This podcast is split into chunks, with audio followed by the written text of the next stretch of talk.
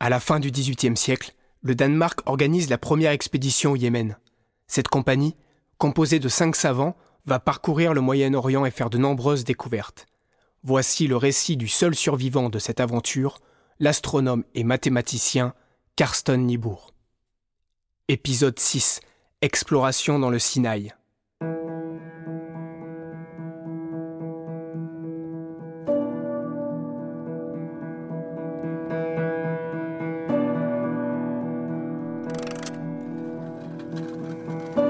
Le courrier danois de Copenhague, 12 janvier 1761. En cette année de grâce 1761, bien que les temps soient difficiles, Sa Majesté le roi de Danemark s'efforce sans cesse de favoriser le développement des connaissances et des sciences. Aussi a-t-elle décidé d'envoyer, à bord du vaisseau de ligne le Groenland, une compagnie de savants qui devra traverser l'Égypte pour gagner l'Arabie heureuse. Le retour en Europe se fera par le Moyen-Orient, dans le but de procéder, partout où elle se trouvera, et pour le plus grand bien de la science, à de nouvelles découvertes et observations. On peut espérer qu'avec la grâce de Dieu, leurs ailes et leurs capacités leur permettront de mener à bien cette entreprise.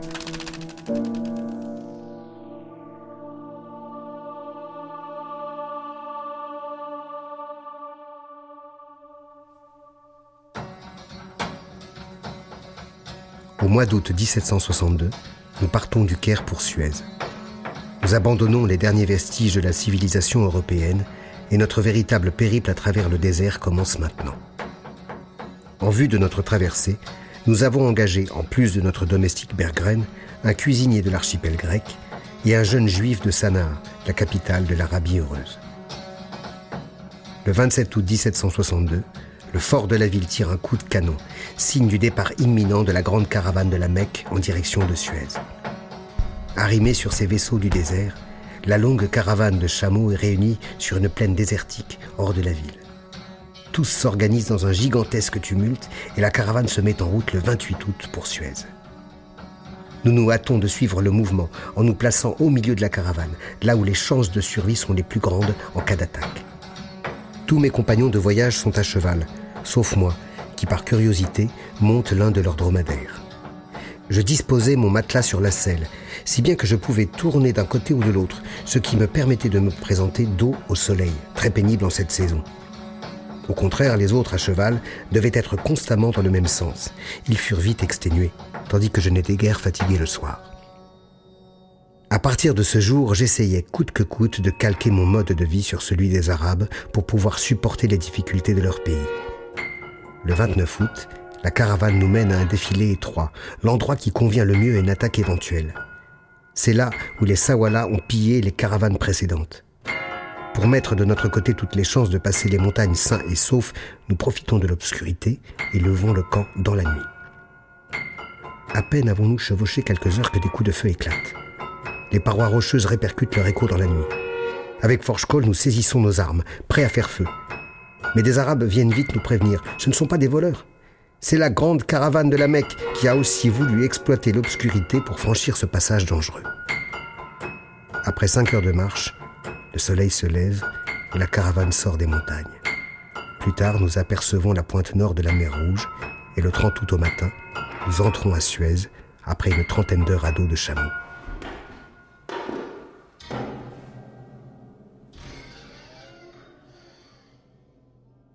La chevauchée vers Suez a été une rude épreuve pour un de nos compagnons, le peintre Bauernfeind. En cours de route, une crise de fièvre l'a assailli. Quand nous arrivons dans notre auberge à Suez, il a presque perdu connaissance et doit s'aliter quelques jours pour s'en remettre. Mais un autre problème de taille se pose à un autre de nos compagnons, le Danois von Haven. Dans trois semaines, les navires quitteront Suez pour l'Arabie heureuse. Il n'a plus de temps à perdre, et surtout plus d'excuses. Il lui faut partir au plus vite dans la presqu'île du Sinaï, afin d'y découvrir le Djebel Mokateb et les inscriptions réputées de la main de Moïse. Bien que la saison soit la plus mauvaise pour voyager dans le désert, et malgré le risque des redoutables Sawala. Il avait d'abord été décidé que Bauernfeind l'accompagne pour copier les inscriptions, pendant que, à Suez, nous devions étudier la question des marais de la mer Rouge. Le piteux état de Bauernfeind renverse tous nos plans. Von Haven est à cet instant dans une situation pénible. Soit il choisit d'entreprendre seul ce voyage, ou bien il s'humilie en demandant de l'aide à ceux qui nourrissent des sentiments hostiles à son égard. La peur sera malgré tout plus puissante que la vanité. Un soir, peu après notre arrivée, il nous soumet son cas. Il lui est impossible de partir seul, et il demande que quelqu'un l'accompagne. Personne ne dit mot. Il demande alors à Kramer, mais celui-ci doit rester pour soigner Bauernfeind. Puis à Forchkoll, en baissant la tête et en regardant la table, qui lui répond qu'il n'est rien dans les instructions du roi qui disent de botaniser dans la presqu'île du Sinaï. Il ne reste plus que moi, le fils du paysan, tellement détesté par lui. J'avais pris la décision de ne pas prendre parti. En venant à son secours au dernier moment, j'ai proclamé une fois pour toutes son infériorité. Il est vaincu, et donc exclu à cette heure qu'il tente quoi que ce soit contre nous.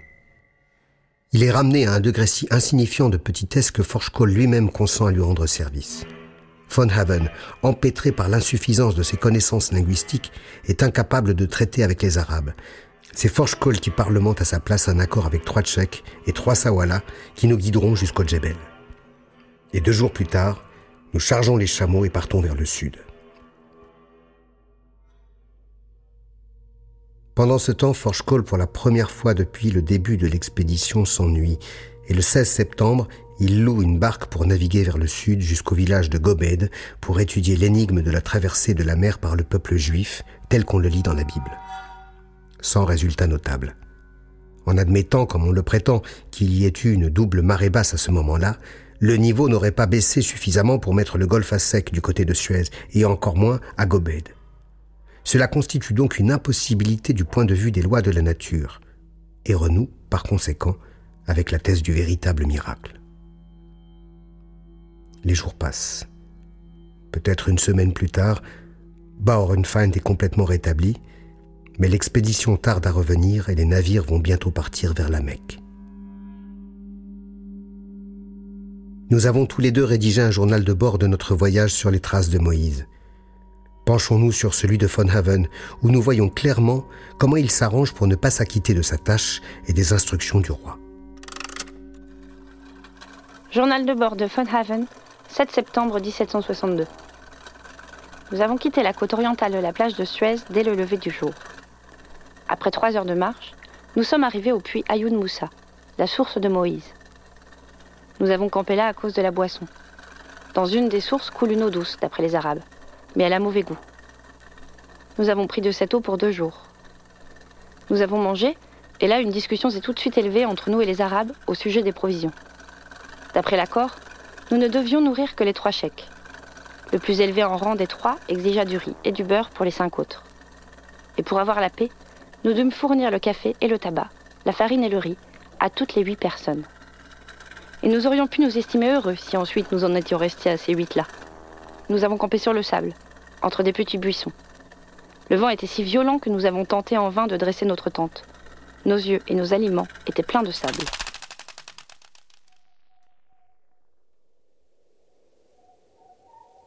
Sable dans la nourriture, eau potable mauvaise et arabes arrogants qui ne nous laissent pas manger en paix. Voilà l'impression principale qui se dégage du premier jour du voyage de Von Haven sur les traces de Moïse et des Israélites. Tous ces problèmes n'étaient que bagatelles insignifiantes. Les trois Tchèques n'étaient pas seuls à nous accompagner, mais aussi quelques-uns de leurs amis et domestiques qui voulaient rendre visite à leurs parents du désert et qui, en cours de route, vécurent en partie à nos frais. Car lorsqu'un arabe de haut rang se déplace, toute la compagnie mange de sa cuisine. Et puisque nous payions très cher pour voir quelques vieilles inscriptions, on nous prenait pour des hommes de fortune. Mais d'autres problèmes me préoccupent je dois commencer à établir la carte de cette région. Et comme à mon habitude maintenant, cela se résume en deux tâches. Mesurer les distances et se procurer le nom exact des diverses localités que j'aperçois. La première tâche ne m'offre pas de grandes difficultés. Dans ces pays, les caravanes se déplacent toujours à la même vitesse. Je découvris ainsi que pour une demi-heure sur terrain plat, on parcourait 1600 doubles pas. Il ne me restait plus qu'à consulter ma montre au départ et à l'arrivée de chaque étape. C'est la seconde tâche qui va poser problème. Se procurer les noms exacts est un casse-tête plus difficile. Soupçonneux, les Arabes ne comprenaient pas pourquoi je m'intéressais aux noms des villages les plus misérables et insignifiants de la vallée. Mais je réussis à gagner la confiance de l'un d'eux, en partie avec des petits cadeaux. Je le questionnais sur les mêmes endroits, l'aller et au retour, et j'obtins généralement les mêmes noms. Le 9 septembre, nous atteignons le lieu dit le bain du Pharaon. Il s'agit d'une fontaine chaude qui se trouve dans une grotte de la montagne. Von Haven, selon ce qui lui était convenu, devait rechercher des inscriptions dans cette grotte étrange. Mais il n'en fera rien. Journal de bord de Von Haven, 9 septembre 1762. La descente dans le bain de Pharaon est si difficile qu'il faut s'encorder la taille et que des gens du dehors doivent vous tenir suspendu. Il faut en outre emporter de quoi éclairer, car il fait si noir à l'intérieur qu'on ne distingue pas l'eau de la lumière du jour. Dès l'entrée, quand on avance un peu la tête au-dessus du jour, on ressent une chaleur si grande et une odeur de soufre si forte qu'il faut aussitôt se retirer. Je retournai donc à la caravane pour découvrir que le plus haut placé des chèques avait ordonné de préparer le repas et que lui et les autres Arabes avaient tout mangé avant notre retour. Le soir, il y eut tant de gens à venir s'inviter chez nous que nous dûmes tuer une chèvre. Son journal ne traite que des questions de nourriture. Le 11 septembre, voici l'heure du grand événement. Laissons encore un peu la parole à Von Haven. Journal de bord de Von Haven, 11 septembre 1762. Enfin vint le grand jour qui devait nous apporter la lumière sur le Djebel Mokateb. À cette heure, nous arrivâmes au pied de la montagne. Pendant deux bonnes heures, nous avons escaladé la montagne fort raide, où il n'y avait ni chemin ni sentier. En arrivant au sommet, nous aperçûmes çà et là des pierres debout que nous supposâmes être des monuments funéraires. Nous découvrîmes une petite grotte qui, à ce qu'il nous parut, avait été taillée dans le roc. Deux piliers la soutenaient, dont chacun avait deux zones de circonférence. Plus loin, nous parvînmes aux pierres funéraires dont nous avons parlé, et à un endroit, nous en vîmes plusieurs ensemble. Elles portaient des inscriptions, des hiéroglyphes, dont la plus grande partie était effacée ou rongée par le temps. Nous demandâmes aux Arabes où se trouvait le reste des inscriptions et regardâmes autour de nous pour apercevoir d'autres montagnes où se trouveraient les inscriptions grandes et longues que nous recherchions. Ils nous répondirent que c'était tout, nous demandant avec étonnement si nous ne trouvions pas déjà qu'elles étaient nombreuses. Ils nous assurèrent tous qu'ils ne connaissaient pas d'autres Djebel Mokateb dans tout le désert. Sur la montagne, il y avait un chèque de la tribu des légates. Il dépendait de lui de nous permettre d'écrire, car la montagne lui appartenait. Il exigea la moitié de l'argent qui jaillirait de la montagne au moment où nous allions écrire, car telle était la croyance de ces gens. Nous rîmes et lui répondirent qu'il pourrait même garder tout l'argent. Mais comme nous pouvions lui promettre qu'un trésor sortirait de la montagne, il refusa. Une heure plus tard, nous arrivions en bas à notre campement et nous reprîmes la route le lendemain. Je demeure dans le plus grand des doutes et ne sais si nous avons bien trouvé la montagne ou non. Et c'est ainsi que le professeur parvient à réduire à néant le plus grand problème de notre expédition. Nous pouvons résumer la situation en quelques faits négatifs. Il n'a pas trouvé d'inscription hébraïque, ni sûrement le véritable Jebel Mokateb. Il se contente de la réponse de ses guides sans approfondir les lieux, et il n'a pas réussi à tirer parti de la superstition des Arabes, ou même juste à négocier avec le Tchèque pour écrire le peu d'inscriptions qui se trouvaient là. Après cette défaite, Von Haven va s'attaquer à la seconde partie de sa tâche, l'exploration du mont Sinaï et la visite du monastère de Sainte-Catherine. Nous partons tous enthousiasmés par les futures découvertes. Après avoir traversé le Djebel Moussa, la montagne de Moïse, nous arrivons au monastère le 15 septembre. Et voici la description que fait Von Haven des événements de cette journée. Journal de bord de Von Haven, 15 septembre 1762. Le monastère est construit au fond de la vallée et non sur le flanc de la montagne. C'est un bâtiment en forme de carré irrégulier. Dès notre arrivée, nos Arabes se mirent à appeler les moines à grands cris. Quand l'un d'eux apparut, il exigea de voir notre lettre de recommandation. Je la lui tendis. Les moines ne tinrent pas longtemps conseil au sujet de notre lettre. Ils nous la rendirent, non ouverte, en s'excusant. La lettre n'était pas de l'archevêque. Ils ne pouvaient pas la recevoir. Ils avaient reçu l'ordre, ajouta-t-il, de n'accepter aucune correspondance, sinon celle de leur archevêque au Caire. Ils ne pouvaient donc pas nous recevoir à l'intérieur du monastère. Puis il cria aux Arabes. Ces gens-là sont des Francs qui nous apportent des lettres de votre propre pays, de Stamboul. Nous ne pouvons pas les recevoir, ni eux, ni leurs lettres. Oker von Haven s'est pourtant rendu chez l'archevêque du Sinaï plusieurs fois. Mais il avait l'esprit si occupé par l'énumération qu'on lui faisait des dangers que comportait ce voyage qu'il avait tout à fait oublié de demander une lettre d'introduction pour le monastère. Alors qu'elle était indispensable et qu'il eût été facile de l'obtenir. Pour nous représenter exactement la perte que subit l'expédition du fait de cette négligence, imaginons que, munis de la lettre, nous entrions à l'intérieur du monastère. C'est tout d'abord une collection inestimable d'objets précieux. Calice russe, candélabres grecs, l'ensemble des présents offerts tout au long du Moyen Âge par les rois. Et c'est surtout une bibliothèque. Sa collection de manuscrits est considérée encore aujourd'hui comme la plus riche du monde après celle du Vatican. 3500 manuscrits, dont le plus célèbre qui soit, le Codex Sinaiticus, datant du IVe siècle. Et quelle est la réaction de von Haven face à cet échec? Après un voyage de plusieurs milliers de lieues, au moment où ces prodigieuses pièces rares lui filent entre les doigts, von Haven, tel un incapable, demande seulement un peu de nourriture pour le trajet de retour. Même s'il nous était impossible d'entrer dans le monastère, je ne voulais pas avoir voyagé si loin dans le désert sans avoir fait l'ascension du mont Sinaï. Ce que j'ai fait, seul, avec deux Arabes, Von Haven ayant soi-disant un accès de fièvre. Je complète ma carte en déterminant l'emplacement exact du mont et copie les inscriptions qui jalonnent le sentier jusqu'au sommet. Je rejoins Von Haven l'après-midi au campement, en pleine forme et oublieux de sa fièvre. Le lendemain, sur le chemin du retour, je précède seul la caravane pour aller copier les inscriptions du Djebel Mokateb sans être dérangé par les Arabes. Je parviens à travailler toute la journée, à remplir trois planches de mon carnet. Von Haven m'attend dans une oasis proche du village de Nadzab. L'après-midi du 25 septembre 1762, nous sommes de retour à Suez. Les jours suivants, Von Haven met au propre son journal de voyage et l'expédie à Bernstorff. Tandis que je n'en vois rien, de peur comme Forschkoll que les Danois n'utilisent mon travail de manière déloyale. Ainsi, Bernstorff n'aura pas immédiatement connaissance de notre travail sur la presqu'île du Sinaï.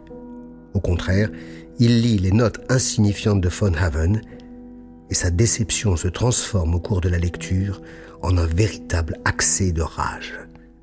Le 21 juin 1763, il envoie une lettre à von Geller où il donne libre cours à sa colère. Il faut le comprendre. Forschkoll n'a envoyé qu'un seul journal depuis que nous sommes partis en 1761. Pour ma part, je n'ai encore rien envoyé. Aucun signe de Kramer, même pas une lettre, depuis bientôt deux ans et demi. Nous arrivons à Suez après un voyage coûteux. Le graveur Bauernfeind tombe malade au moment même où on a le plus besoin de lui pour copier les inscriptions. Forschkoll refuse d'aller au Mont Sinaï sans aucun motif. Et enfin, Von Haven envoie une sorte de journal dans lequel, au lieu de consigner les choses intéressantes et originales, il s'en tient à des considérations sans intérêt. J'ai ici sa lettre. Bernstorff souligne l'absurdité de la conduite de von Haven, qui a négligé d'obtenir la lettre de recommandation et fustige son manque d'intérêt dans ses recherches superficielles sur le Djebel Mokateb. Ce n'est pas comme cela qu'on exécute les ordres du roi et qu'on satisfait aux espoirs que tous mirent dans vos capacités. Négligence si grave que tout le voyage devra être refait lors du retour pour sauver l'honneur de l'expédition. Cependant, toutes les réprimandes de Bernstorff demeureront vaines.